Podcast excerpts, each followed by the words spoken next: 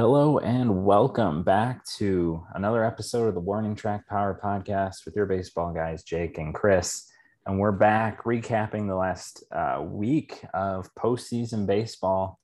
Um, and everybody except for two teams that were in the wild card uh, round are still uh, alive, and some are better than others, but they're still alive and fighting for a spot uh, to be World Series champions. Um, but Chris, it's been uh, it's been an exciting week, and uh, we're we're here. There's still eight teams alive. All eight teams that made it to the division series are still uh, alive and uh, competing for a spot in the World Series. But uh, I know uh, we'll talk about this pretty quickly off the top here.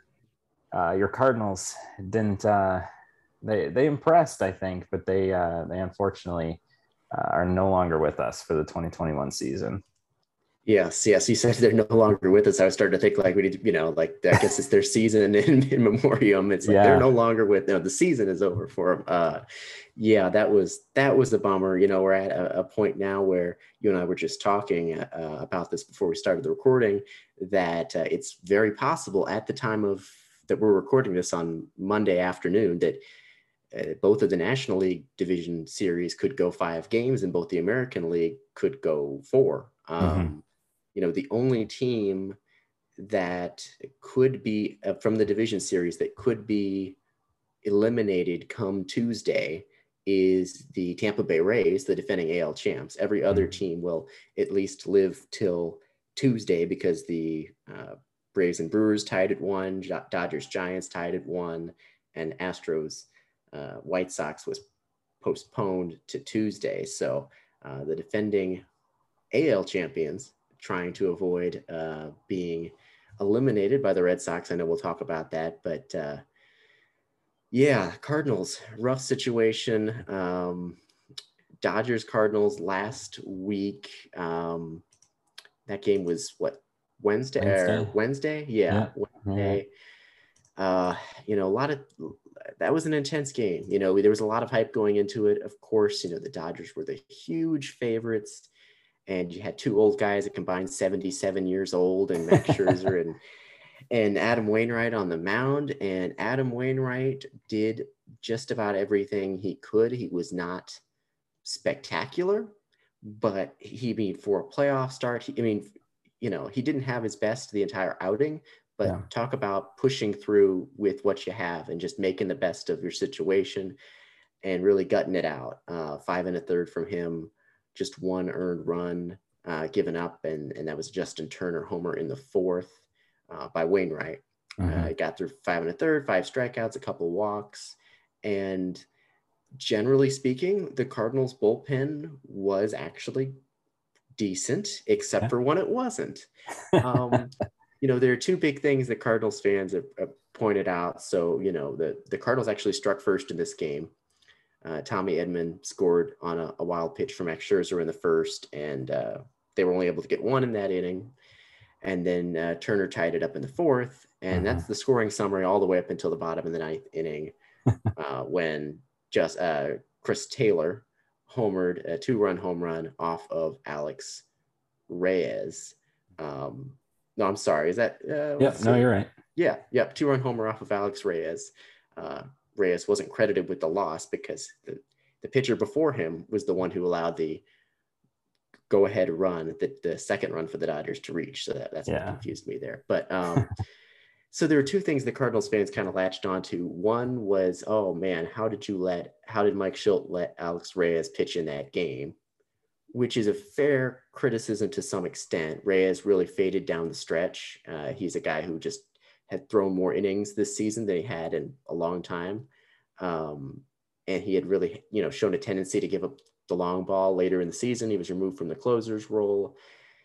And so that was a that was a legitimate criticism, but the bigger problem was the Cardinals with runners in scoring position. Uh, and I believe, and I really should have had this ready. I believe it was well, they left 11 on base yeah. Uh, with runners in scoring position, they were 0 for 11. Yeah. And you, you, you can't do that. I no. understand that the Dodgers pitching is great. Uh, you know, Scherzer only, even though he didn't get through five innings, they have a, a great relief uh, set of relievers, including Kenley Jansen, Corey Knebel, Blake Treinen, and so on and so forth. But if you're going to hold the Dodgers to just a couple runs, if you had yeah. told me, okay, they're going to hold the Dodgers to just, you know, a couple runs, yeah. you know, get into the ninth inning, just allowing one run, I would have been really optimistic because the way the offense had been performing was such, at such a high level. And it just, it just didn't show up for this game. There's not a lot to say in terms of, you know, like, oh no, the offense is horrible now. Oh, they got to sign three all-star hitters. Like it happens. It's one game, but really it just comes down to that stat for me. Uh, runners in scoring position, over 11, yeah. 11 left on base. Like, can't do it. You're not going to beat the Dodgers when that's the case. So, yeah, uh, unfortunate, but it doesn't take away from what was still a remarkable um, final stretch of the regular season to even make the postseason. That was Absolutely. still an incredible, incredibly fun ride. Yeah you know, there'll be plenty of time this offseason to kind of dive into what they should do and all that stuff because I know we have a lot of other teams to talk about as well. But uh, yeah. that, that was just sort of my my thoughts on uh, the end of the Cardinals season.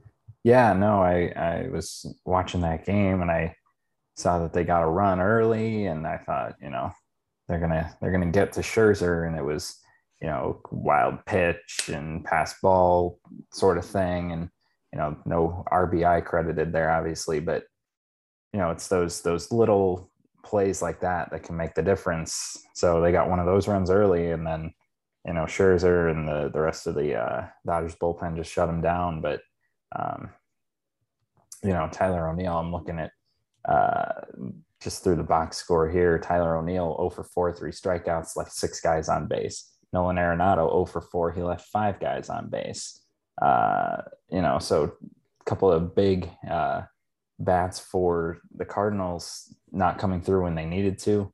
Um, but a couple positives. Tommy Edman had three hits, which I thought was, yeah. uh, especially at the top of the lineup, he did his job in terms of setting the table uh, for the Cardinals. Um, and then uh, obviously Adam Wainwright uh, was awesome, uh, kept his team in the game. And, you know, if you can get at least to the fifth inning, if you're a starter and keep your team in the game, that's all you can ask for. And uh, you know, you got to score to win, and the the Cardinals only uh, scratched one across, and that was in the very first inning, and couldn't get anything else going. So um, I think it was a lot better of a showing than maybe even you expected, Chris. Just keeping yeah.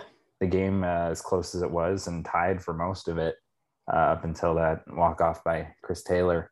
Um, but uh, you know, I, uh, the Cardinals uh, their voodoo magic uh, did not come through this this year, um, but it was going to be a challenge uh, trying to take down the Dodgers.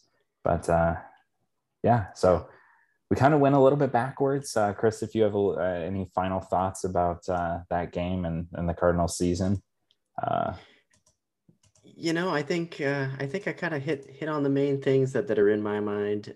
you know, I know we'll have maybe you know, uh, some time in the off season to kind of maybe go through each division, talk about the, the teams and what what that off season their off season priorities should be, and right. I'm sure we'll talk about our teams in that respect. Um, you know, I, I think I I think it's going to be a very interesting off season, as it pretty much always is for the Cardinals, considering their position as a team that uh, expects to be competitive, but certainly right. has needs to fill.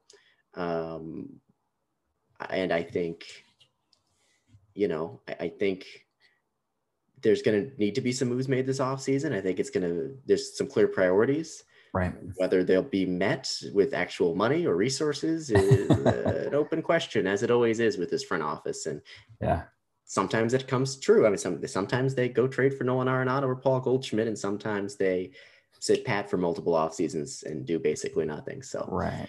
we shall see. Um, and, and you know, I guess we can kind of segue here. Another team that's in an interesting position in terms of eh, not quite the exact same position as the Cardinals, but mm-hmm. the Yankees are now sitting there wondering, do they need to change the formula?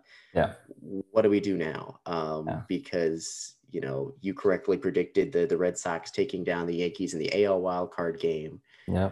uh, six to two was the final score there. Uh, you know, uh, Nathan Eovaldi was very impressive, five and a third, eight strikeouts. Gerrit Cole was rocked for two home runs, two hmm. walks, three earned runs. He was chased in just a couple innings.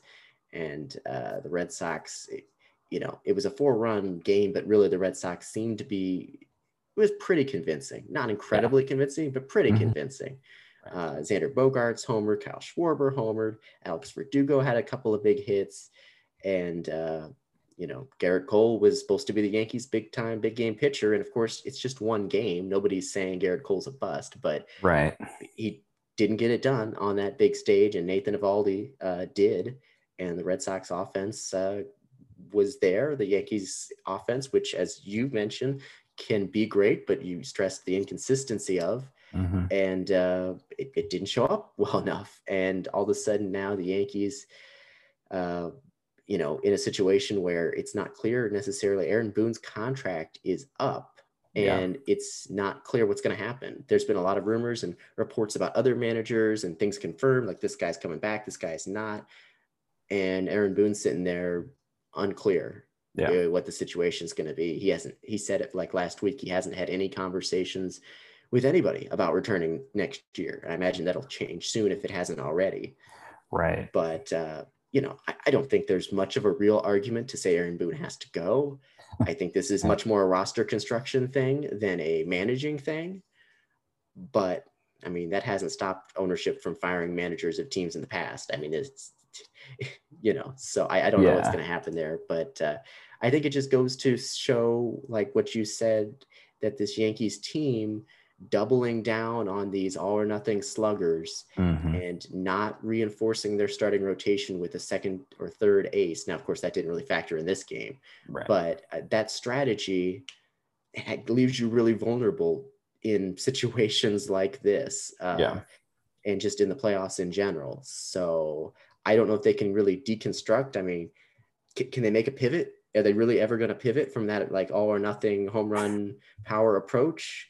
Right. I don't know. Maybe they should. Maybe they will. Maybe they won't. I don't know. But uh, the Red Sox live to fight another day and are now, as we talk, just one uh, win away from taking down the Rays. Yeah, uh, they have definitely uh, proven themselves that they are proven to everybody that they belong. Uh, getting out of the wild card game now, going up two games to one on the hundred win Rays. Um, but back to the, uh, the the game against the Yankees. I mean, I'm mm-hmm. looking at the box score here, and there's a, a few takeaways uh, for me.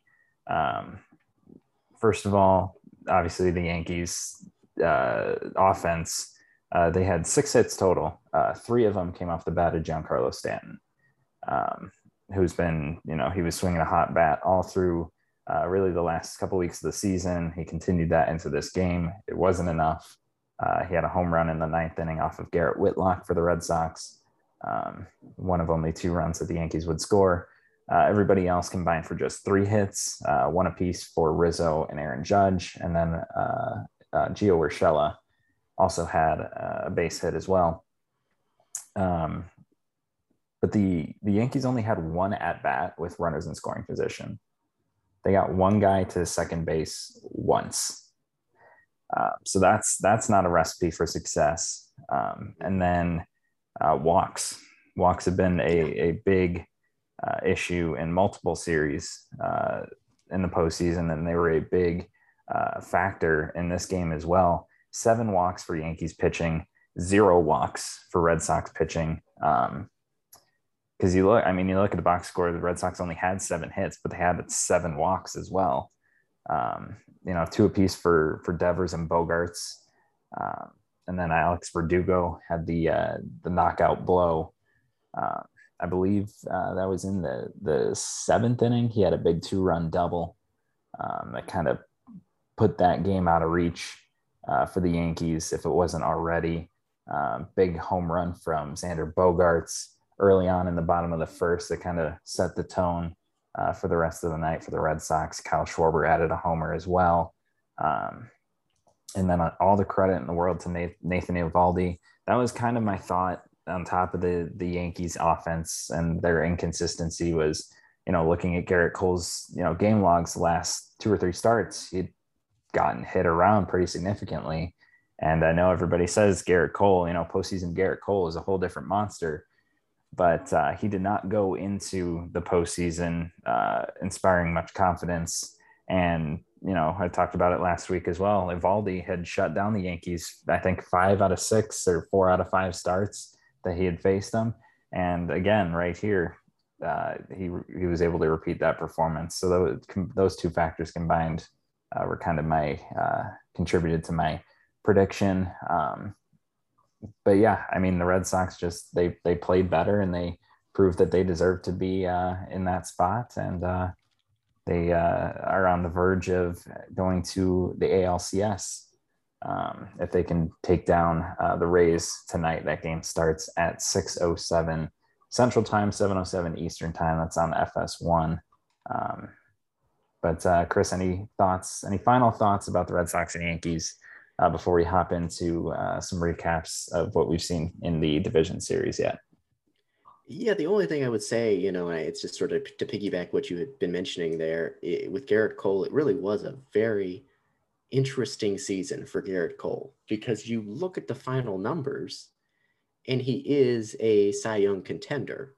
He led the American League in wins with 16. He pitched 181 innings. He has a 3.23 ERA, which maybe isn't as good as a, a tip. It, no, isn't as good as a typical Cy Young winner, but yeah. still a, a very good season overall. But the way he got to that was very strange because. Yeah you know, he got off to this incredible start for the most part. And then there was the, the foreign substance crackdown. And then he mm-hmm. was just struggling mightily. I mean, these like five earned runs, two earned runs, two, five earned runs, four earned runs, seven earned runs. Yeah. Uh, he was the guy we were talking about more than almost anybody else in that mm-hmm. foreign substance crackdown. And then, you know, it was like, is he going to be the same? Is he an ace anymore? What is this? And then yeah. he seemed to figure it out and he had you know like four five six start, starts in a row where he was only giving up zero one maybe a two earn run outing yeah and so it seemed like okay he's figured it out and then like you said down the stretch his final three starts seven earned runs three earned runs five earned runs and then this playoff starts so it's yeah. i don't know what to make of it i don't know how much foreign substance crackdown is it makes means anything. Yeah. i don't know what to make of it for him moving forward. It's clear he's a great starter but the lack of consistency is that going to be something that continues? Uh, that would just be a very bad additional if, if that's the case it would be another factor of uncertainty of inconsistency thrown into a yankees roster that already has that struggle on the offensive side. So uh, right. that would that would certainly be a big blow but uh, congrats to the red sox. I know we'll talk more about the, their series here with tampa bay here in just a second. Uh, do you want to start with uh, as we dive into the division series let's go ahead and start with your team here. Yeah. Uh, the white sox taking on the astros some controversy involved in this series a bad start to the series for the white sox but they put yeah. up some fight in game three. Uh, what you, what is sort of your you know takeaway or or your sort of you know things of note or recap yeah. or whatever you want to share on this one yeah so uh, definitely not the uh, the start that uh, the White Sox wanted to get off to. The the first two games were pretty rough. The first uh, game one was, um, you know, uh, sort of expected. Um, you know, you can second guess the the decision to start Lance Lynn uh, over Lucas Giolito in game one all you want. I know that was a big discussion on Twitter, especially after that result went final um, because the, the Astros are one of the best or the best fastball hitting team in baseball. And Lance Lynn throws about 95% fastball, whether it be a, a four seam, a sinker, or a cutter. Um, but, you know, he was our best pitcher, you know, for most, if not all of the season. And you can't not, you know, he's earned that start in game one of, of a playoff series. Um, so the fact that he, he didn't perform you know, well expected. Um, you know, he's he's got a job to do, and uh, he he didn't do it uh, great. But also the offense uh, just wasn't there. Just one run that came across in the eighth inning. Um, put a, uh, put together seven hits, uh, just not enough. Um, not enough offense altogether, um, and that's kind of uh, my philosophy on that one. It doesn't matter how good or bad the pitching was going to be. You got to score runs to win uh, especially in the playoffs. Uh, game two was a little bit uh, a little bit better in terms of offense, but uh, question some questionable decisions as far as uh, bullpen utilization and uh, from Tony La Russa's perspective. Uh, Michael Kopech did not make an appearance in this game. Um, and that was a big question mark uh, from a lot of people why he wasn't given an opportunity to come into this, this game. Um, Tim Anderson and Luis Robert put together uh, three hit games. Um, and uh, Jose Abreu also had two hits. Luis Robert and Tim Anderson have been absolutely incredible. Tim Anderson has the most uh, hits through his first uh, five postseason games. He had 13 hits. And then after yesterday's game, he has 16 hits through his first six games, uh, which is the most ever and just absolutely incredible. Five of his six postseason games uh, have been three hit games, um, which again, just insane bat to ball skills uh, for Tim Anderson. And he's putting that on display on a national stage, which is awesome to see. Um, pitching wise in this game, it was uh, Lucas Giolito. He wasn't great. Um, he, he, ran into issues with walks, and that is a recurring theme in this series. The White Sox have been uh, hurt a lot by just walking guys, walking guys to lead off innings, walking guys with two outs, and breathing life into uh, the Astros offense. Um, you know, it was it was it was a close game. You know, it was four four uh, going to the seventh inning, and then uh, the floodgates opened. Um, it was uh, there was a couple of uh, defensive miscues for the White Sox, a big three run homer uh, or two run homer for Kyle Tucker, who's been swinging the bat incredibly well in this series, and just just a rough game. Um, especially after that five run seventh, and that would be the final score nine to nine to four. Um, and then last night it was a long game, four and a half hours. Um, a lot of scoring early. Uh, most of the scoring happened, or nearly all of the scoring happened before uh, the fifth inning. Um, but just just a, a, very good display of offense uh, from the White Sox. Another three hit game from Tim, Tim Anderson. White Sox actually got their first extra base hit of the series uh, in the what was it the third inning with a two run home run by Yasmani Grandal, uh, and then they added a three uh, yeah three run homer by Leury Garcia later on in that in that frame. Um, and just uh, that that's what the White Sox have to do is they have to hit the long ball, especially in the postseason. And that was kind of the uh, the common theme throughout the regular season. They kind of lived and died by uh, hitting the home run. So uh, Dylan Cease was chased in the second inning. He he was great in the first, uh, and then walks came back to bite him again. Walks uh, were were a big factor early. Um, just one walk for the rest of the game through the five pitchers that the White Sox used out of the bullpen. Michael Kopech, Ryan Tepera, Aaron Bummer, Craig Kimbrel, and Liam Hendriks uh, were all awesome. Those last four hitters uh, did not allow a base runner to the Astros. They were perfect uh, through the last, uh, I believe it's five innings. Um, and they, all of those pitchers combined to strike out uh, let's see, 14 Astros, a team that doesn't strike out uh, really at all. And that was really awesome to see. Andrew Vaughn had a big at bat off a lefty, the one lefty uh, in the in the Astros bullpen. He had an RBI double to add some insurance in the bottom of the eighth inning and a pinch hit opportunity. And for a guy that was struggling down the stretch, that was good to see. Get some confidence back in him.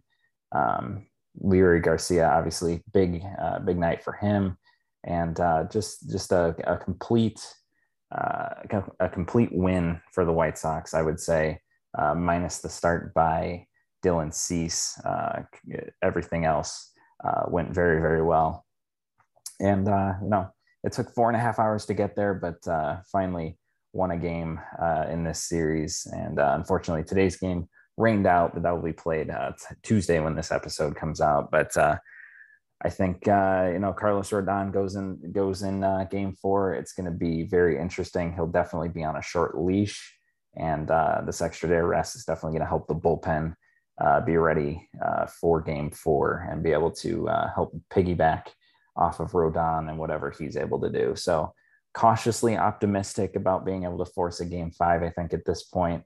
Um, it's just a matter of, of uh, if if you're going to let the Astros beat you, make them hit the ball. Don't give don't give them free runners, and that because that's the way they they just kill kill teams is free base runners and uh, timely hitting. Yeah, this Astros lineup is way too talented to give them extra opportunities. You know, yeah, yeah. You know, the White Sox pitching, you know, obviously it hasn't been what you would have hoped in this series so far. Giolito four earned runs, Lynn was five earned runs. Um, those are those are your top two guys. Like you know, obviously that didn't go as planned, but you, you gotta, you know, you have to. The offense needs to show up and be more consistent. Obviously, like you know, we saw what they did in Game Three, and you've you've got to avoid mistakes on the pitching side because yeah. even a well pitched game against the Astros, you may give up four or five runs to the Astros. Yeah. You're going to have to hope that your offense, which you know is is capable of of scoring six or seven, which the mm-hmm. White Sox offense certainly is. Um, you know, I think you hit on all the main things. I mean, yeah. I mean, I know you did. You know, all the major points there. Uh, you know, uh, Rodon's not going to have much of a, a, leash, like you said, in Game Four. Um, given the circumstances and also his struggles to some degree and the velocity concerns down the stretch. Yeah. Um, so you know, fingers crossed that that does does go well. Um, and we'll just kind of have to see. I mean, I just am. I'll just say, you know, one thing on the Astros side. I mean, I'm just so impressed with that lineup. I mean, they lose George yeah. Springer.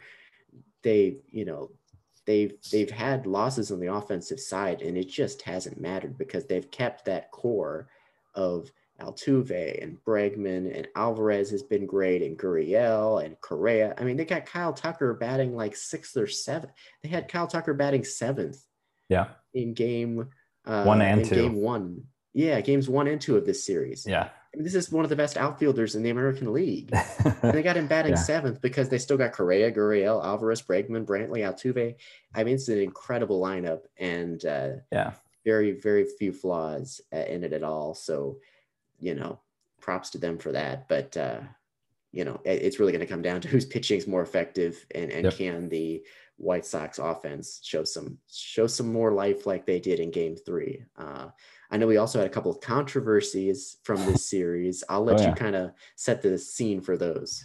So yeah, in the uh, it was the big fourth inning uh, from the for the White Sox in which they scored three runs. Um, if I pull up the the play by play here um, for the for the fourth inning, it was uh, very interesting. So it was uh, it started with an infield single uh, by Tim Anderson. Uh, Luis Robert uh, singled to right field, and Tim Anderson would go to third. Jose Abreu drove in Tim Anderson uh, with a single up the middle, um, putting putting the White Sox ahead seven to six. And then here's where it gets weird. Um, Zack Greinke came in the game and gets a uh, a soft chopper off the bat of Yasmani Grandal to uh, the Astros first baseman uh, Yuli Gurriel, um, the throw from Gurriel actually hit Grandal, and uh, the run scored because the ball deflected off of Grandal's shoulder and uh, past the catcher Maldonado. So Luis Robert would score on on that uh, play.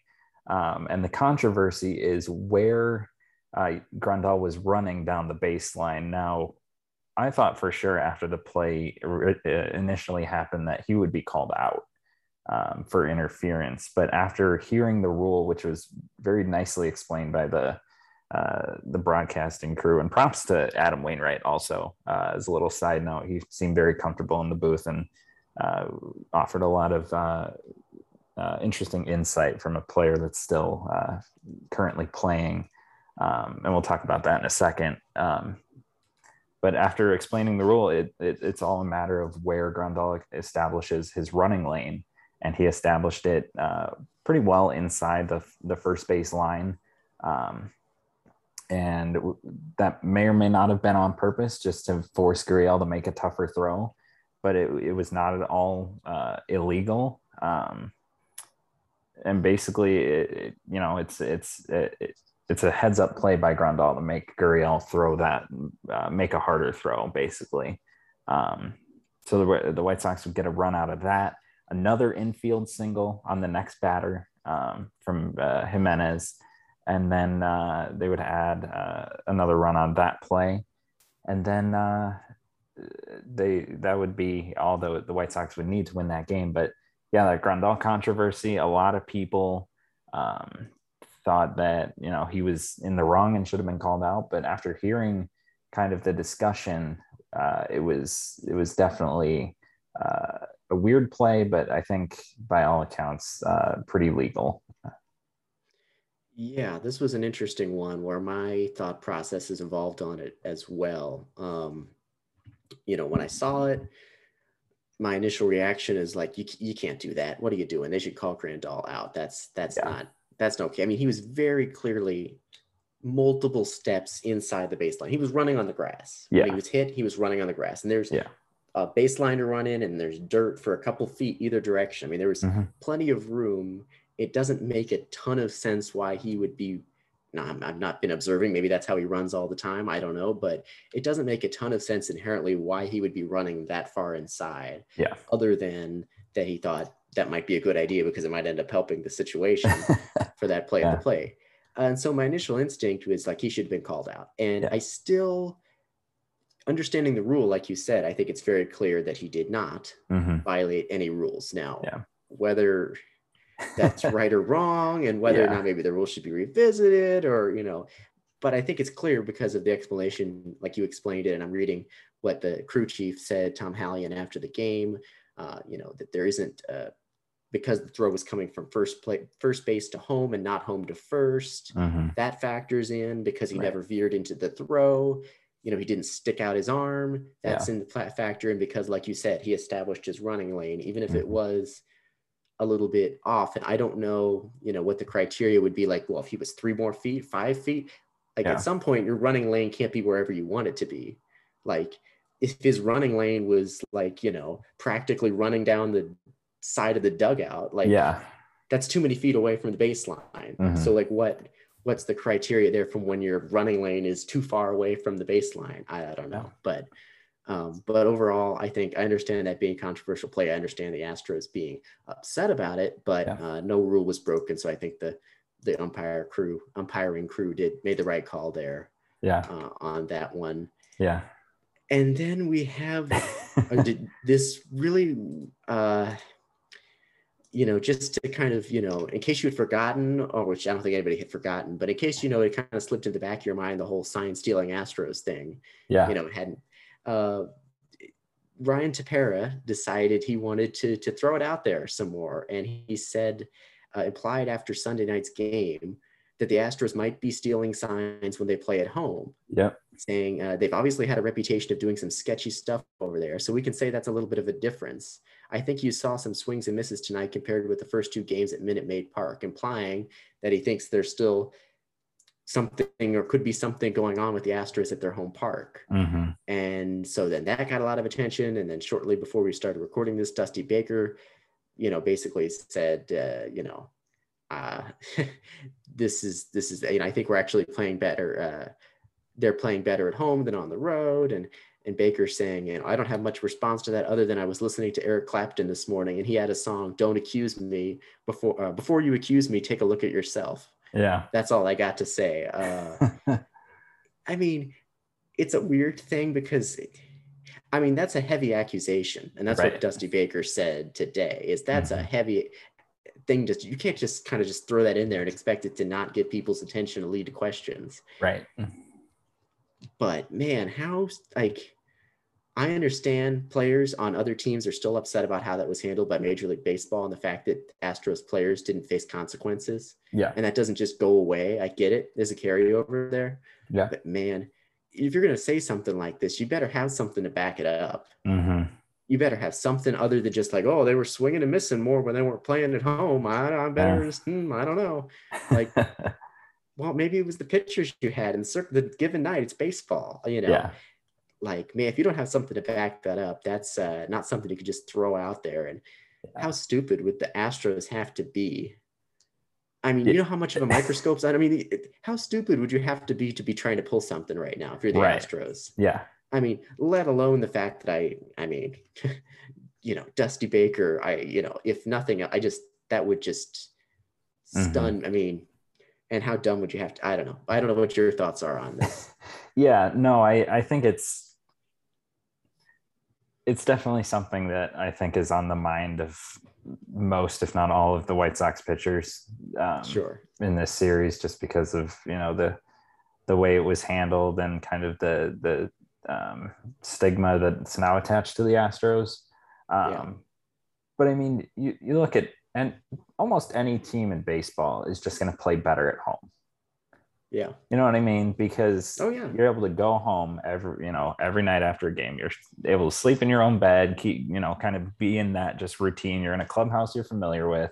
You have your, you know, your uh your routine. And when you go on the road, that's a little bit disrupted. And I mean, the White Sox, the White Sox had the best record at home in the American League this year. So um and the Astros weren't far behind. They were only two games worse. So, you know, I think that adds a different aspect uh, or some more context maybe to this situation.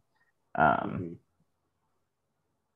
Is he is he entirely, you know, unjustified in making those comments? I don't think so, but you know, maybe don't make those comments when you still have to win two games, uh, including at least one, uh, well, one at Minute Maid Park when those fans are going to come back and just, you know, completely uh, you know try to tear you to shreds for anything you said just like the the white sox fans were doing to uh, the astros last night. I mean you heard it all night when you know especially when altuve correa and bregman would come to the plate. You know they were getting booed every single time. Cheater was being chanted.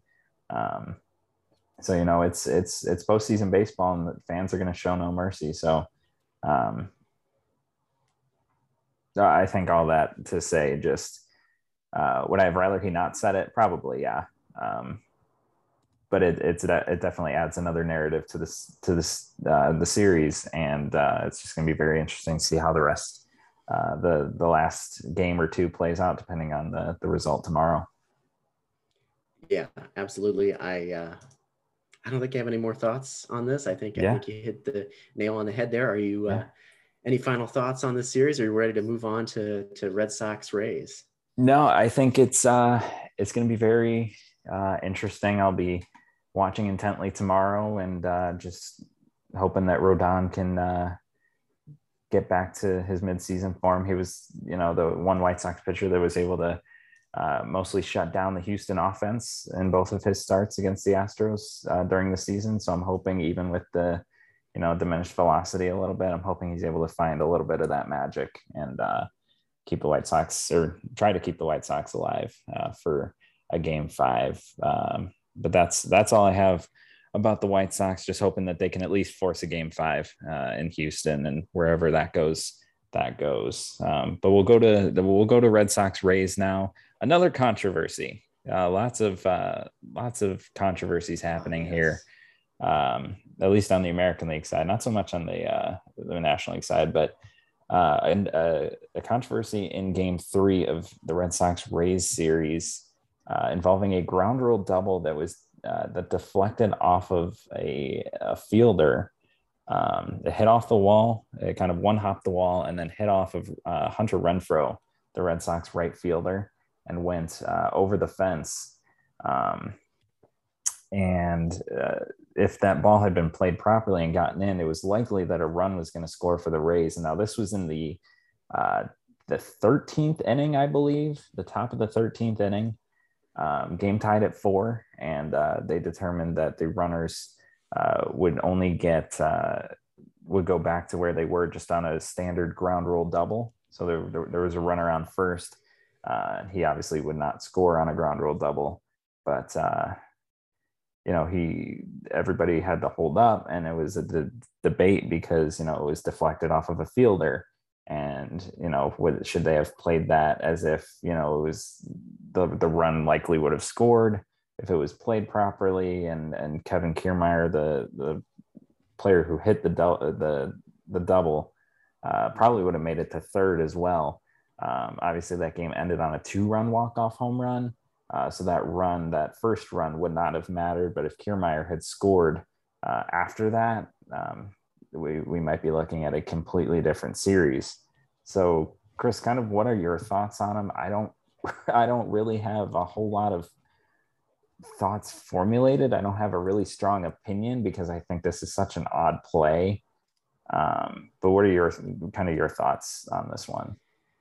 Yeah. So, I mean, I think what's very clear is that the umpires called this correctly. They they called this by the rule of what it is. So right. this is not an on the umpires thing. I think the real discussion is just, you know, should the does the rule need to be changed because of the possibility of something like this happening? Which yeah. is incredibly rare, but should it happen, the stakes and like we saw in this game is was this was game three on uh, Sunday Sunday night. Mm-hmm. Um, the stakes can be enormously high, even if it only happens once every 15 years. I mean, it's yeah. still it's still a possibility. Um, you know, and I guess there's the idea that you know, as rare as this could ever be, but somebody mentioned, you know, hey, that's a that's a trick. If you if you're an outfielder and you have somehow have the wherewithal to be able to knock a ball over the wall in that situation. right yeah. you know like a ball bounces off the wall and you're you know as a runner on first and you can just swat it over the wall uh, mm-hmm. then you can keep that runner from scoring from first uh, not that that i think is anything that oh man the wherewithal and like ability it would take to do that in the moment would be uh, right quite something for an outfielder but yeah i think I, I, I don't know. I think the rule probably needs to be changed. I don't know mm-hmm. if there's mm-hmm. going to be enough momentum for it to ever really get changed. I yeah. don't know how you would approach it. Mm-hmm. Um, I mean, because it would be such a like. I mean, what do you, what do you do? How do you do you not call that a ground rule double? Do you say yeah. it's a ground rule double, but the runner on first gets to go three bases instead of two? Right. Does that happen on every ground rule double, or yeah. just ones where the ball gets knocked over the? I mean, I don't know how you change the rule. Yeah. It, it's one of these weird things where baseball has all these rules and it's been played for so many decades and centuries, and yet yeah. there can still be these things where you're like, well, eh, that happened. Yeah. It's really rare. Do we need to change something? How do we change something? I don't know. Yeah. Yeah. Uh, an unfortunate situation. I understand the. It's another one where like I get the Rays' frustration. Mm-hmm. The Red Sox also didn't do anything wrong. It's not obvious that uh, uh, who was the Verdugo? Is that who it was? I think or, it was uh, Renfroe out there, right? Renfroe, uh, yeah, he did. Obviously, obviously, he didn't. He wasn't trying to play any, you know, yeah, incredible, you know, mind tricks, swatting it over the wall, you mm-hmm. know, incredible strategic moves. Uh, it's just a, an unfortunate situation, and yeah. I, you know, I it, we'll see. I think it'd be good to change the rule, but it opens up sort of a whole can of worms on how you would do that and under what situations. Totally um, agree. Yeah. So the Red Sox ended up winning that game three in 13 innings uh, yeah. on a very dramatic walk-off, two-run home run by Christian Vasquez, uh, who wasn't even the catcher, wasn't even the starting catcher for this game. Mm-hmm. Kevin Plawecki was the starter. Vasquez came in, got three at bats, including that uh, that home run uh, in the 13th. bottom of the 13th inning. Obviously, yeah. uh, Renfroe scoring on that. So the Red Sox have a two to one series lead. Um, yeah. You know, the Rays jumped out to the early series, uh, early one nothing uh, game lead in that series mm-hmm. uh, because they shut out the Red Sox in game one. Shane McClanahan, it seems to be their next their next young ace that they just, you know, pull, I mean, he didn't out. come out of thin air. They yeah. just turn him out. Yeah. yeah. He was a big prospect, but still, like they just, he just, here he is, 1st mm-hmm. real season in the majors, and he just, you know, does that five innings scoreless, uh, no walks yeah. against the Red Sox lineup that just did what we talked about to the Yankees. So, mm-hmm. uh, but in game two, we saw things, we saw that the Red Sox offense can, I mean, what they can do at their best is so tremendous as an offense, even though yeah. they're not as deep of an offense as like the Astros, for example. Right. In my mind, uh, what Devers, Bogaerts, Verdugo, Martinez are capable of doing, uh, combining yeah. for seven, 11 hits in that game between the four of those players. Uh, yeah.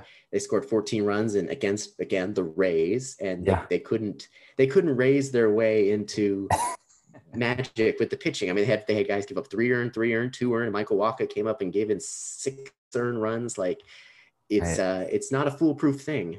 Mm-hmm. And you know, uh, it's so, so sort of like a tale of you know, can the Rays pitching hold the Red Sox or not in game one yeah. and two, and then game three was was so dramatic and everything. So the Rays are certainly not out of this. Uh, no. Like, well, at least as of we us talking now. But by the time somebody hears this on Tuesday, maybe they are. That's right. why it's hard to give too much analysis.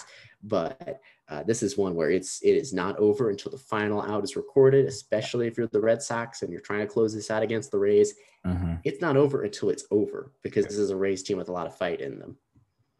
Yeah, no, I completely agree. Um, yeah, I mean, you look at just just the offensive production after game one. I mean, games two and three for the Red Sox, especially game two. Obviously, they put up 14 runs.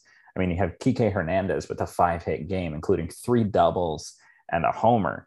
Uh, JD Martinez with four hits, three RBIs. Verdugo and Bogaerts, three hits apiece. Christian Vasquez even had three hits. I mean, they had 20 hits total. So um, definitely a, a, tough lineup to shut down, which makes what McClanahan did in game one all that more impressive. Um, but I think um, one thing I wanted to mention uh, in game one, we saw what Randy Arozarena did. And, you know, oh boy, postseason Randy's back, right? We remember, all remember what he did last postseason with the 10 home runs. Um, you know, he's he's a solid player uh, in the regular season, but it's like when when October rolls around, there's a whole different level that he can reach. You know, he and in game one, obviously he he hit a home run and he stole home. He stole home, uh, straight steal a home.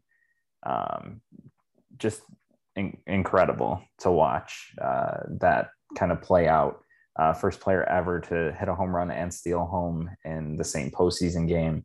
Um, so I just wanted to uh, mention uh, that and uh, the Red Sox better watch out because uh, backs against the wall for the Rays. Uh, I think uh, I think Randy Arozarena is going to make a make an appearance and and make a uh, significant impact in Game Four later tonight. So you can you can uh, write that one down, and if I'm wrong, we'll we'll just ignore it next week.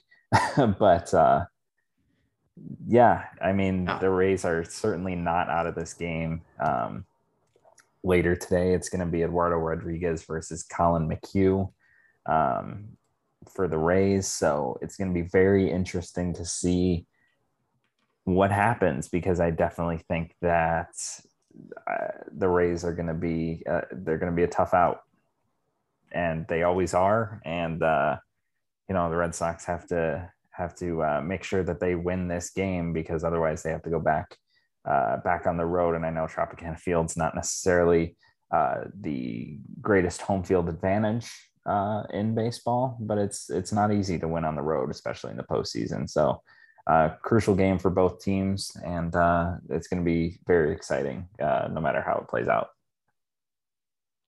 Yeah, absolutely. I think a, a good point on Arozarena. Uh, just he seems to have a knack now. It's two postseasons in a row. Yeah. Uh, where he's doing this. So uh, yeah, I, I, it's going to be a really interesting one. Uh, Rays obviously still in it, but again, the Red Sox, uh, they're a very legit team, and you know uh, the possibility. And I don't want to get too far ahead of myself, but uh, the possibility of the Red Sox advancing, and you know, uh, obviously we hope it's the White Sox. I know you hope it's the White Sox, but a, a Rays, a Red Sox Astros uh, matchup from an offensive perspective would oh, be yeah something to behold. A lot um, of runs. There could, there could, be a lot of runs scored if that is indeed the series. But yeah, White Sox and Rays going to do their best to uh, avoid that getting to be the case. Yeah. So um, I guess uh, you ready to move on to the National League side? Yeah, let's let's go the other way now. All right, so we have uh, Braves and Brewers. Let's go ahead and start there. Um, that one actually, as we speak, Game Three is in progress. Just went um, final, actually. Oh, did it? Okay. What's Literally the in the I watched it flip from ninth inning to, to final. so yeah, you're you're good there. Okay, so, so, we had a game one go to the Brewers by a score of two to one. That was a, mm-hmm. a pitcher pitcher's duel between Corbin Burnes and Charlie Morton, both going six innings. Mm-hmm. Morton allowing two earned runs, Burnes none. Uh, the Braves were able to score a run off of Adrian Houser, but uh, the Brewers won two to one thanks to a seventh inning homer from uh, from uh, from uh, the first uh, baseman. Who was that? Rowdy Tellez.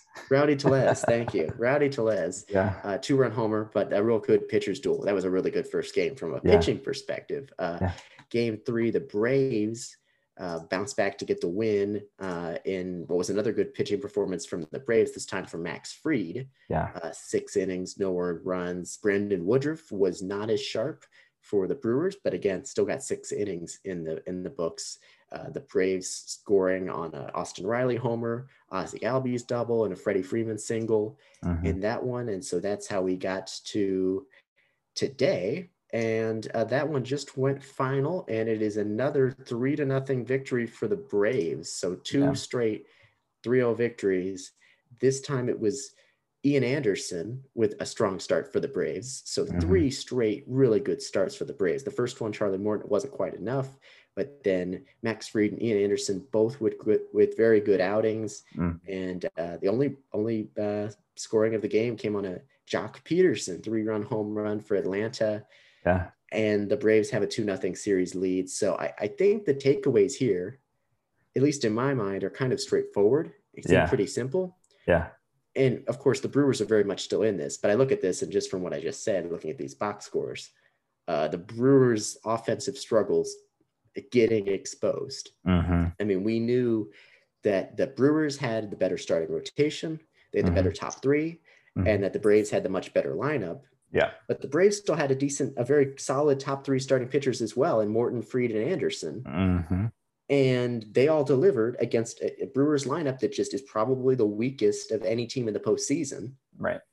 Meanwhile, the Braves, even without the Acuñas and Ozunas of the world, they've put in these pieces. They've Joc Pedersons and Jorge Soler's from the trade deadline, and yeah. Freeman, Albies, Riley. They still had such a deep lineup that their pitching didn't need to be quite as good as the Brewers. They yeah. just needed to to get a couple, get to the Brewers just enough. Mm-hmm. And uh, I think it's just sort of exposing, like, you know, I thought that this series could be close because of the Brewers' top three. Like, yeah, could be interesting because of the Brewers' top three pitchers are were so good. Yeah. But that offense is just so much weaker. Now watch them go score 12 runs tomorrow or something. But that offense is just so much weaker than the Braves uh, right. uh, because Christian Yelich has just not been what we've seen from a few years ago in a while now. Mm-hmm. And you know, Luis Urias and Rose uh, and and Tellez and Avisail Garcia, like these are okay players, but they just don't have stars they can count on. Right. On a level of a Freeman, a Riley, a Bogaerts, a Devers, a, uh, you know, so on and so forth. Right. Um, and so I think that's really, you know, pretty clear how that's kind of all played out. Whether it, it, it ends in a in a Brave series win or not, I'm gonna have to wait and see. But I think sort of the tale of this series and how it's played out is, is seems pretty clear. Yeah, I I would agree with you. I mean, it it seemed so clear. I, I'm even when we talked about it last week, it was you know our it was the series that we both thought was going to be the most clear cut. You know, the Brewers were going to take it in three or four games, you know, and just move on. They've got the better pitching. And I think, and this is pretty common, I think, around all of baseball, people discounted the Braves lineup, you know. And like you were talking about, they still have Freddie Freeman, Ozzie Albies, Austin Riley, Adam Duvall, Jorge Soler, Dansby Swanson. I mean, you look up and down this lineup, and while it's not, you know, on the level of like a Houston or something like that, or even Boston, it's very good. There's really not a major weak point in it. You know, you got guys like uh, Soler and Duvall who can just hit the ball out of the ballpark at a moment's notice, and then Freeman and Albies and Austin Riley they can do that as well. But they also, you know, get on base uh, at a pretty high rate, and they have those that gap that gap to gap power, um, and it's just, you know, you got to be so good if you're Milwaukee's pitching because your offense is really not on that level or even close to that level.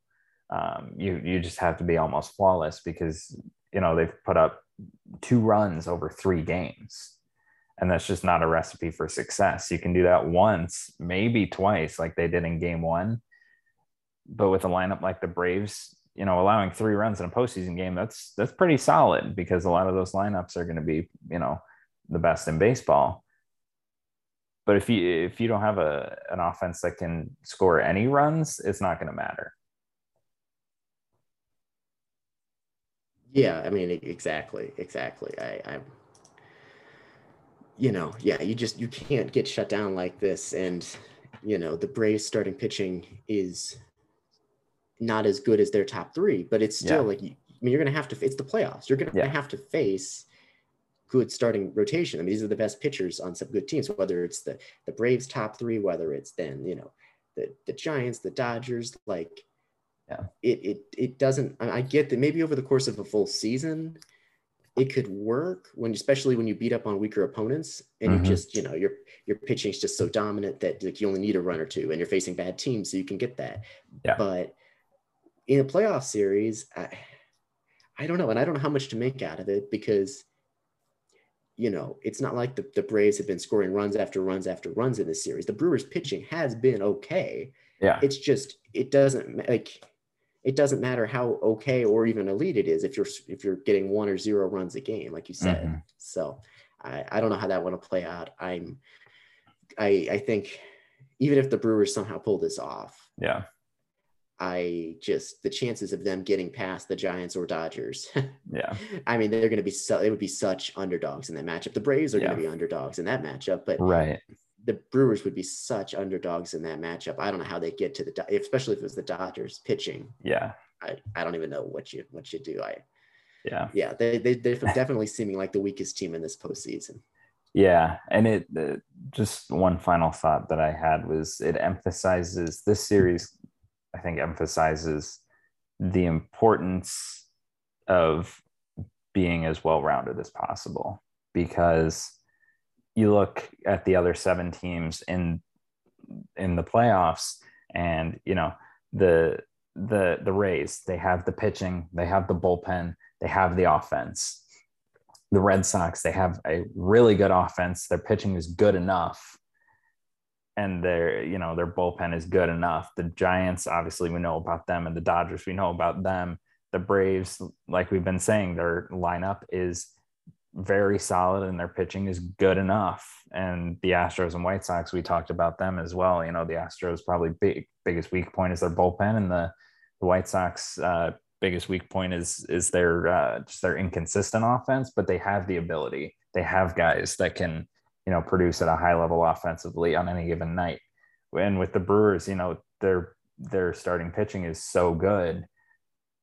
Their offense just isn't there. I mean, you look at up and down the lineup and Kolten Wong, eh, Willy Adames, I guess. Christian Yelich hasn't been great. Avisail Garcia, meh.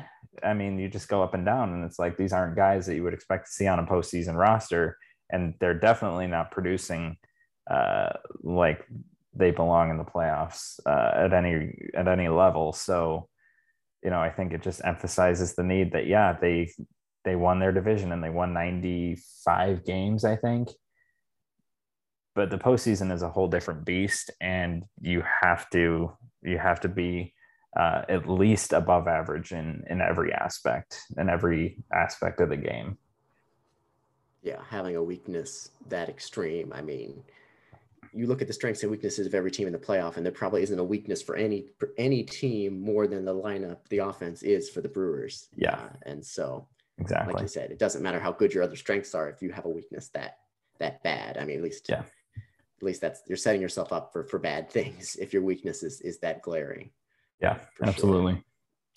Uh, so I guess we can kind of uh, move on here to the two powerhouses battling it out. Uh, the Dodgers, after getting past the Cardinals, um, yes, yes, taking on the Giants, taking on the Giants in a series that I mean, it's got to be the most, uh, you know, anticipated. I'm, I'm, guessing probably the most watched of any of the four division series. Mm-hmm. These the 206, I guess it is, win teams. Yeah. Uh, the two highest win totals in all of baseball, battling it out. And uh, they have a game. They have game three of that series is coming up tonight, uh, if I'm not mistaken. Yep, yep. coming up uh, later this season, later Monday night. Uh, so one team will have a two nothing, two one advantage come Tuesday. Mm-hmm. Um, that series uh, started with a Giants victory uh, as the Giants pitching was was phenomenal, led by Logan Webb. Yeah, not a guy who we probably mentioned his name a couple times, but not a name you a lot of people think of as like oh an ace. Yeah, uh, he was like been their number two or three starter. and seven and two thirds. Again, this is the postseason in 2021. Going seven plus innings for your starter is really impressive. Yeah. Seven and two thirds, no walks, 10 strikeouts against, again, the Dodgers. Yes, uh, Max Muncy-less Dodgers, but yeah. uh, still, and Cody Bellinger, not, you know, normal Cody Bellinger Dodgers, but still a phenomenal performance from Webb. And the Giants got to Walker Buehler just enough. Buehler wasn't horrible, but Buster Posey hit a two run homer, Bryant homered, Crawford homered. Giants scrapped together just enough offense as they do. And uh, man, seeing the Dodgers get shut out was was really something in, in yeah. game one. And and then game two, the Dodgers did bounce back, uh, and the offense really came alive. Uh, the Giants couldn't repeat the pitching success they had the first game, mm-hmm. uh, as uh, it was uh, Kevin Gausman, Kevin Gausman on the mound. Yeah, four runs and five and a third, and some of their relievers got got lit up um, by the Dodgers. Giants scored just a couple runs off of uh, Julio Urias, one off of Urias, one off of Kelly. The Giants, the Dodgers pitching was good, and their offense. Um, you had two hit games from Chris Taylor, from AJ Pollock, and you had just one hit from uh, one hit from Betts, Seager, Turner, Smith. I mean, there was just off up and down the lineup contributions from the Giants. Yeah, uh, from from the Dodgers. Sorry, I should say in that one. uh, so that's how we got to this point. Uh, and that's why we're at as we're talking a one to one series tie. Mm-hmm. Um, and it's just hard to know what to do with two games like this. Like I, I don't I don't know who has the edge. I mean, Logan Webb was masterful game one. Yeah. And and that's the story of game one. And he was able to just keep the Dodgers completely in check. Mm-hmm. Um, game two, the Dodgers did what the Dodgers do, and they got they got to the Giants pitching enough. I, I don't know what's gonna what's more likely to happen the rest of the way. I mean, clearly, again, we could say it over and over: the Dodgers being the stronger team on paper, but yeah, it, it doesn't matter at some point, you know. You know, and I honestly am very curious. This is one of those ones where I don't have a lot of analysis. I'm just like, okay, let's tune in. Let's see what happens. I, yeah. I don't know. The Giants could do this, or the Dodgers could do this. I mean, it's, it's not a very fun, it's not a very hot take, or there's nothing very creative about analysis here. But uh, mm-hmm. uh, I don't know if you have any more complex thoughts than my very uh, boring thoughts. No, I mean, I there, there's only so much. There's only so much potential for a hot take about two teams that won 106 plus games and are now both in the playoffs playing each other that you can make. So um, I definitely don't have any hot takes. Uh, I want to give uh, some props and a shout out to Logan Webb uh, and just going along with the whole Giants kind of season of guys that you really wouldn't have thought would be like the star or one of the best players on on that team. But Logan Webb, uh, he uh, between May 11th and uh, let's see September 2nd. Uh, that's a stretch of 14 starts in a row. He missed some time in June, uh, but 14 straight starts allowing two earned runs or less. Um, and just he, he showed why he was one of the best pitchers on this team in game one, uh, shutting down a very, very good uh, Dodgers lineup. He did that uh, back in May uh, allowing going five innings, just allowing one earned run. He did that again, back to back starts in July, uh, five innings and six innings, allowing two earned runs and one earned run. Um, and the Giants would win uh, all three of those starts. Um, and then he did not face them again for the rest of the season. Um, but just one of those guys that he's he's found something. The Giants have found something in him, and he's proven that he uh, has the potential, at least, to be one of the best pitchers in baseball. Um, we'll see how that how he kind of develops next season um, after you know kind of doing this. See if he can prove himself that he can do it again. Um, but just it's it's a very entertaining series. I mean, we saw what the Giants did best in Game One. We saw what the Dodgers did best in Game Two, and it's just you know it's a best of three at this point. Um, and and the uh, the Dodgers uh, have that home field advantage at this point in that best of three uh, with the next two games uh, happening at Dodger Stadium. And that could prove to be a, a deciding factor. But, you know, we've said in the past, don't count the Giants out. And uh, that's, I'm not going to do it. I haven't done it all season and I'm not going to start now. So it's just going to be a very entertaining series and uh, we'll we'll see how it plays out. Starting tonight uh, in Game Three uh, at Dodger Stadium, it's going to be Scherzer versus Alex Wood. So very interesting pitching matchup. Uh, Alex Wood, of course, the former Dodger, uh, a lot, on a lot of those teams that made deep postseason runs for the Dodgers, um, and he was on that World Series winning team last year as well. So. Um, on the other side this time, but it's definitely going to be fun to watch. Uh, and Chris, you got any final uh, thoughts about uh, about this series? It's going to be fun. Yeah, yeah, it really is. I don't, I don't think so. Other than that, this is the one that I mean, this is the one everybody's tuned into. This, I mean, hopefully all of them they're tuned into. But yeah, I mean, this is the big one. This is the you know potentially the World Series team. You know, I mean, these are the best two teams in baseball this year yeah. Uh, yeah. going at it. So. Uh, we shall see how that plays out. I'm hoping it continues to be a good series. Maybe it goes five games. That'd be good to see. Um, yeah. And uh, it's going to kind of be a shame for whoever loses, most likely, because uh, this feels like a World Series caliber matchup. Uh, Absolutely. That's for sure. Um, yeah. Obviously, that couldn't be two NL teams, but mm-hmm. it feels like that caliber of a matchup that we're getting treated with here in the NLDS. So we shall Absolutely. see.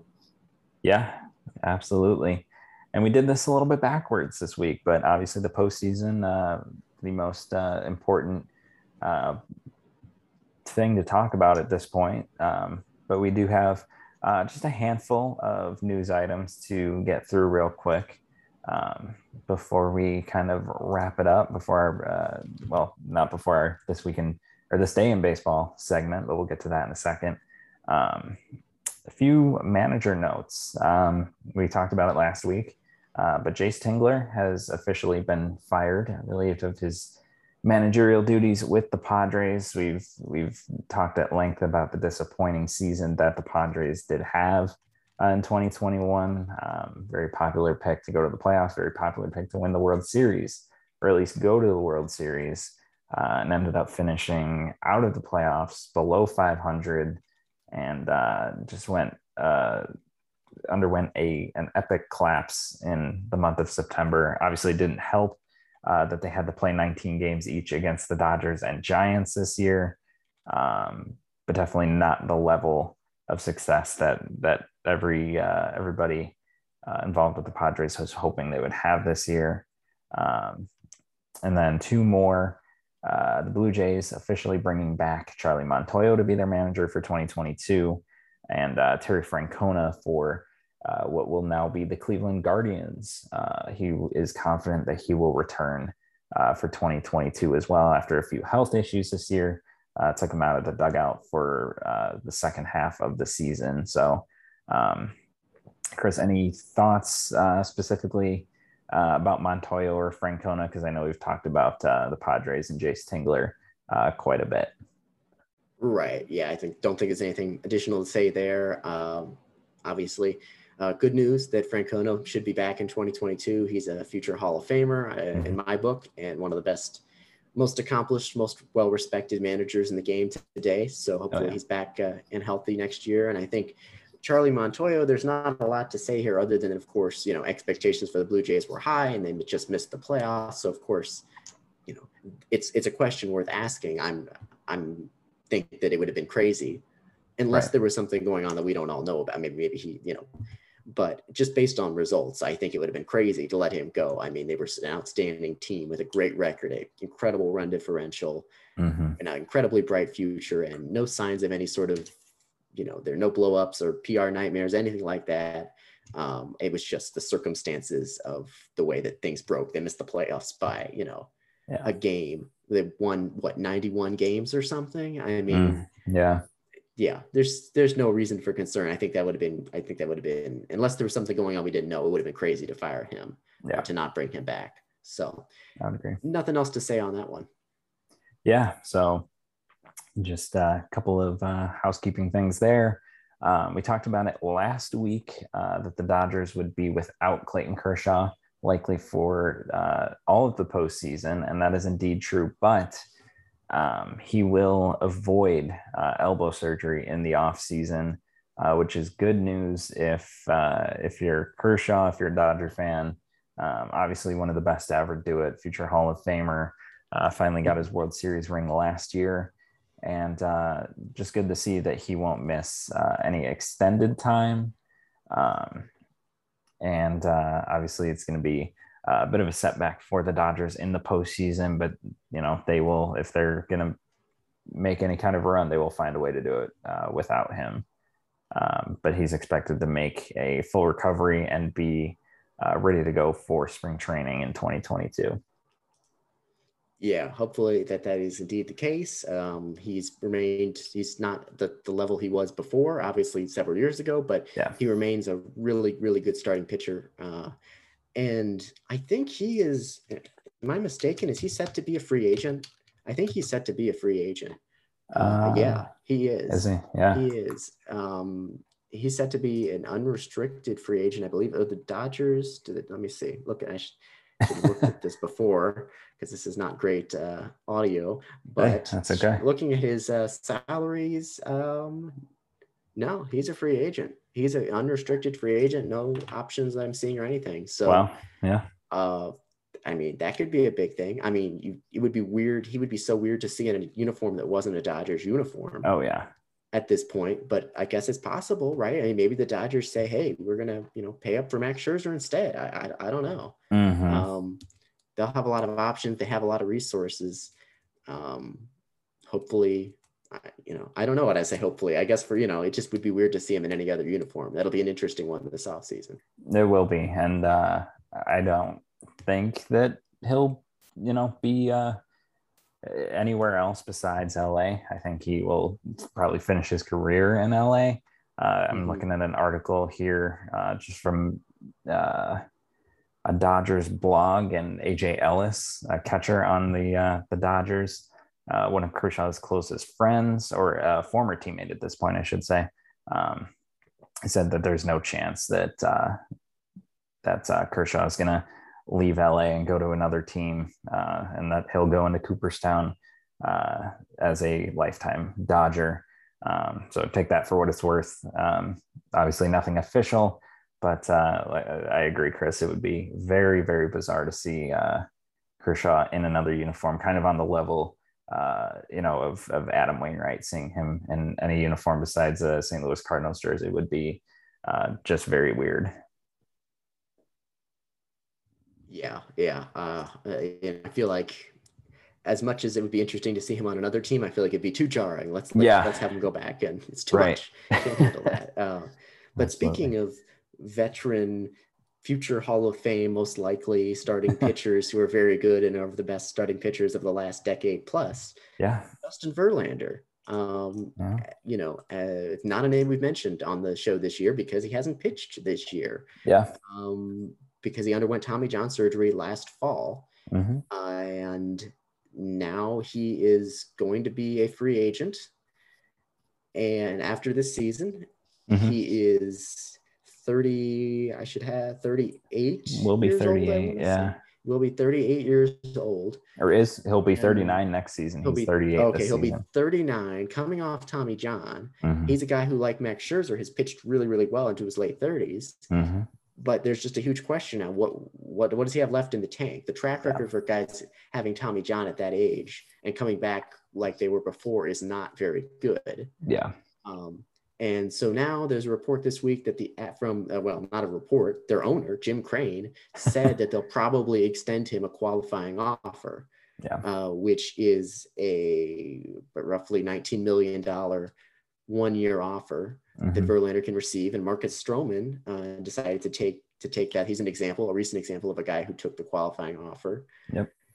And it, I think this would make sense if Verlander takes it and he'd be back in Houston for next year. Um, but yeah. he also, uh, you know, would be in high demand, even if with the uncertainty, if he did try to go on the open market. Given his age, though, like yeah. what are the chances a team signs him to a two or three year deal in his yeah. late 30s coming off Tommy John? So maybe I, that's an interesting one. There's not a lot of deep analysis other than to say that that'll be something interesting to follow because he's such a big name. Yeah. Whether or not he reaches free agency or just goes goes back for another year with Houston is could be a big factor for next season. Yeah, I don't know if I would uh, put a lot of a whole lot of money towards Verlander if if I'm a team that's not the Astros. Um, right. I think you know being 39, coming off Tommy John, you know, a complete elbow reconstruction is just not a good recipe for success. Um, you know, he he could absolutely come out next year and prove me wrong, and you know, pitch to a you know a two five or a three ERA even, and you know, pitch 180, 200 innings, and just be dominant like he's been throughout his entire career. Um, but I think the the odds are that he does not do that, and uh, he's average to below average. Um, but I'm obviously not going to count him out because he's been he's performed at such a high level for so long. Um, obviously, he he made one start in 2020. He left it after six innings, and uh, and that's how he ended up where he is now. Um, but the year before that, he led all of baseball in innings pitched with 223. So obviously he has that capability. Um, but uh, it's just going to be very interesting to see how he responds because it's not very often you see guys, you know, this late into their career having Tommy John and having to make that, you know, take that road back uh, to the major league level. So it'll be interesting to see how he responds and at what level he can uh, kind of return to um, in in 2022. Yeah, absolutely. I think he'll be. It's just we're at a, it's, it's a weird point. Where we're talking about a such a great pitcher, such a big name like Verlander, mm-hmm. and there's a very good chance he's just not a good major league pitcher again. Just yeah, he's almost 40. He had Tommy yeah. John. That's not his fault. Right. Just there's a very good chance he's not relevant again. But like given what he's done in his career and his sort of ability being beyond, you know, most players, he could also just go out and be more or less the recent Justin Verlander for another season or two. I mean, it's possible. It's not likely, but look, I mean, Nelson right. Cruz can do it on the hitter side. Verlander's certainly a freak athlete. Yeah. So uh, it's one of those things where it's like we're at this crossroads. He may never be relevant again. As, right. I mean, not relevant. I mean, not as a human being, not a, you know, but just as a, as a player, as like pitcher, just you yeah. know, as a pitcher, he may not be a very good pitcher ever again, or he mm-hmm. could go, you know, finish third in the Cy Young next year. And yeah. neither of those would stun me. I guess I'd be more surprised by the latter, but right. still. So exactly. Um, our final note here, it's just a really small one. There's not not much to say. I just thought it was notable. The Rockies uh, locked up a couple of of players for next year. No, none of them's Trevor Story. He's very likely heading somewhere else. I think, given the yeah. history there, uh, chances of him re-signing Colorado are about as slim as it gets. But uh, they re- announced they've agreed to a five-year extension with uh, right-hander Antonio Senzatela, worth a little over $50 million. It's mm-hmm. a lot of mm-hmm. money for a guy you probably haven't heard of. Yeah. Uh, 26 years old, parts of five seasons, and he's coming off a year which he had a 4 and 10 record with a 442 ERA, mm-hmm. which isn't good but uh, there are some underlying signs. His his FIP, which is an ERA estimator, was 3.61. Yeah. Pitching at Coors Field half the time, that's actually pretty good. Um, yeah. And so, you know, it's one of those things for the Rockies. I don't think they're expecting him to be an ace, but look, mm-hmm. they can lock down somebody who they think could be decent for years to come. But uh, meanwhile, the Rockies don't look like they're going to be. I don't think he changes their uh, 2022 picture all that much. Uh, they also right. brought back CJ Cron, first baseman, on a two year contract, mm-hmm. about $15 million. He's a veteran, he's over 30. He had yeah. a good year, almost 30 homers, almost 100 RBI. Yeah. With Colorado, really benefited from the Coors Field uh, situation. He was player of the month in the NL in August. Mm-hmm. And uh, so a nice piece for them. But there's not much else to say because neither of these changed the bigger picture for the Rockies in a division that's going to continue to feature the Dodgers, Giants, and Padres. right. So uh, I don't think re-signing CJ Cron and, and and you know Antonio Senzatela is exactly moving the needle too much in putting them in competition with those other three teams. Yeah, no, I don't. I I don't think so either. Um, I think for CJ Cron, it'll be nice for him to find a home. He's been on four teams in four seasons uh, between the Rays, the Twins, Tigers, and now the Rockies. Um, but he's a guy that can provide, you know, pretty significant power um, from the first base position and hit about, you know, 250, 260. He hit 281 this season, um, put up 28 homers, 92 RBIs, and he's been at about that level for the past three full seasons, uh, minus last year. He dealt with some injuries. Um, but I think it'll be good for him uh, to to find a home uh, for at least uh, another couple years and just be kind of a uh, a, a um, I don't know what the word is a uh, fixture in that Rockies lineup, especially after Trevor Story leaves. Um, but you know the Rockies front office doing what they can to get get some pieces in place, maybe uh, they'll go out and sign somebody significant. Probably not, because like you said, they'll have to compete with three powerhouse teams uh, for probably the better part of you know the next five years at least. Um, but yeah, just a couple uh, minor notes to make. Uh, they're really the only uh, contract extensions uh, that have officially gone through so far, and obviously we'll get some more uh, when the playoffs end. Um, but that is it for the news segment this week. Uh, not a whole lot going on. Uh, obviously, the bulk of uh, the content having to do with the postseason, but we'll hit our This Day in Baseball, um, our This Day in Baseball segment, and then wrap it up for this week. So, obviously, Monday, October 11th is the day that we are recording this. We went back, or I went back, and it's my turn to forget to write down the year that this happened. Um, I know you did that last week, Chris, I'm just taking after you, I guess. 2000, 2004. I was 2000, just looking that up. Yeah, okay. 2004. Um, so quite a few years ago now. Um, but the Astros, I couldn't find anything uh, postseason related for the White Sox or the Cardinals. So uh, the Astros are playing the White Sox, so at least a little bit related. Uh, but the Astros, after seven tries during their 43 year history, finally win a postseason playoff series when they eliminate the Atlanta Braves in the deciding game five of the National League Division Series 12 to 3. Uh, the Houston victory marks the third consecutive year that Atlanta lost a decisive game five of the division series at home. Um, so, just a, uh, a nice little uh, piece of uh, baseball history there. Um, obviously, the Braves coming off of that, uh, you know, their dominance in the in the '90s, uh, and the Astros getting their first postseason playoff series win uh, in their 43 year history. Just good to good to see that. Obviously, the next year they would go on and make the playoffs again as a wild card team and lose to the White Sox in the World Series in four games. Um, but that's kind of the start of their uh, of that little run that they had for a couple of years there uh, in the mid 2000s. That team uh, was a powerhouse, though. featured uh, the likes of Craig Biggio, Jeff Bagwell, Carlos Beltran, Lance Berkman, Jeff Kent, Roy Oswalt, Roger Clemens, just to name a handful. Um, but that team, a lot, a lot of talent. Uh, future Hall of Famer uh, in Craig Biggio, Jeff Bagwell, maybe is he in the Hall of Fame? Oh, that's a good question. Let's see. I feel like the answer is yes. Yes, he is. Just recently, along okay. with Craig Biggio in uh, yeah. 2021. Yes, yes. Got it. Okay, cool. Well, yeah, a couple future Hall of Famers on that team. Um, and then very uh, strong uh, pitchers as well with Roy Oswalt, Roger Clemens. Neither in the Hall of Fame, but both had very nice careers. Um, and uh, at the time, future Cardinal uh, Lance Berkman on that team as well, part of that 2011 yeah. uh, World Series winning team.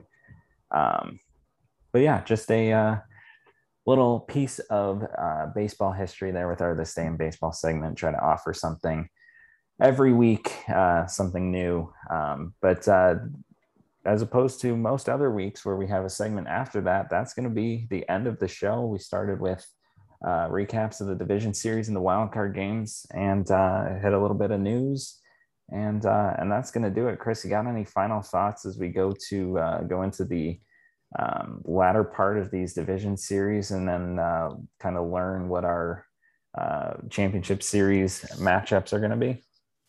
You know, I think the you know, uh, the possibilities on the of the matchups on the American League side are really intriguing. Um, mm-hmm. You know, will the Rays get knocked off? The Red Sox, what situation are they in? And are the Ast- or, uh, White Sox able to claw back uh, in that series? Um, you know, I and does anybody have any chance against the winner of the Giants Dodgers series, whether it's the Brewers or Braves? I, I don't yeah. know. That might be a very boring series. NLCS, I don't know. I mean, it's it's it's weird. I feel like I had more like analysis, more thoughts in the actual yeah. regular season, but it's kind of just like the nature of the postseason. Yeah. There's some thoughts to have, and then there's some that you just have to sit back, watch it, appreciate it, enjoy it, and yeah. take it in because it's hard to predict. You know, and, yeah, it's, it's much easier to just say like, you know, this is how I think these teams stack up over 162 games. In the postseason, there are just so many factors at play, and the weird nature of baseball means anything's possible, which makes yeah. it harder to predict. But more interesting to watch. So uh, kind of one of those times to just buckle in, buckle up, watch the games, enjoy as many as you can because this is the time where we still have four series going at once. Afterwards, we'll be down to two and then just the World Series. So yeah, enjoy all the baseball. Absolutely. Potential for a uh, rematch of last year's NLCS as well. Dodgers Braves. That game That's or right. that series went seven and uh, uh, the Dodgers went on obviously to win the World Series. So a little bit of intrigue there and just a lot of intrigue throughout all four series. And uh, like you said, Chris, we'll just have to kind of sit back, relax, and, and watch some uh, some more playoff baseball. Obviously, you don't have any more of a rooting interest, which I'm a, a little bit jealous at this point uh, because uh, the the stress is is not yeah. fun. Um, but obviously, I'm not going to complain about my my White Sox being in the playoffs uh, and being still alive at this point. So uh, with that, we will uh, we'll talk to you next week, and uh, hopefully, White Sox are still alive and in the American League Championship Series. But if not, we'll still give you uh, analysis and thoughts about uh, whatever four teams are still left. Um, but until then, go uh, go watch some more playoff baseball and join a bandwagon if you haven't already. We'll talk to you next week.